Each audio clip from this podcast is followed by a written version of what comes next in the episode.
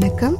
Corona காலத்து online வகுப்புகள் பல பிள்ளைகளோட படிப்பு தொய்வடையாம பார்த்துக்கிட்டது ஒரு பக்கம்னாலும் இன்னொரு பக்கம் அந்த பிள்ளைங்க கையில கிடைச்ச ஸ்மார்ட் போனால சில சிறுவர்களோட வாழ்க்கையே திசை மாறி போய்கிட்டு இருக்கு அது என்ன அப்படிங்கறத பத்தி செக்ஸாலஜிஸ்ட் டாக்டர் காமராஜ் சொன்னதை தான் நான் இன்னைக்கு உங்களோட ஷேர் பண்ணிக்க போறேன். அந்த பையன் இப்போ ஏழாவது படிச்சிட்டு இருக்கான் கொரோனா நேரத்தில் ரெண்டு வருஷம் ஆன்லைன் கிளாஸில் படிச்சுக்கிட்டு இருந்தப்போ எப்படியோ ஃபான் மூவிஸ் பார்க்க ஆரம்பிச்சிட்டான்.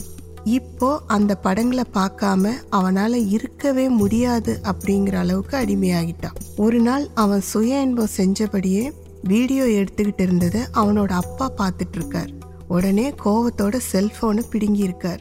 வான் பான் மூவிஸ்க்கு அடிமையாகிட்ட அந்த சிறுவன் ஃபோனை பிடுங்கின அப்பா கிட்டேயே மூர்க்கமாக நடந்திருக்கான்.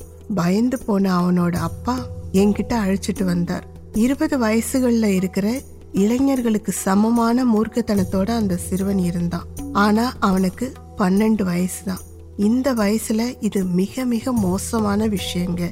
சமீப சில வருஷங்களா ஆபாச படம் பார்க்குற சிறுவர் சிறுமிகளோட வயசு குறைஞ்சிருக்கு. இது அபாயகரமான விஷயம்.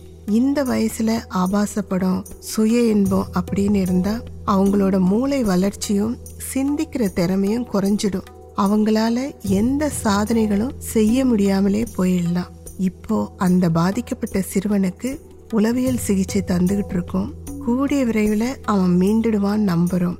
கையில இருக்க ஸ்மார்ட் போனை வாங்கினா உங்க பிள்ளைங்களும் கோவப்படுறாங்க அப்படின்னா அவங்க அந்த போன்ல என்ன பார்க்குறாங்க அப்படிங்கறது கொஞ்சம் கண்காணிங்க அப்படிங்கிறார் டாக்டர் காமராஜ்.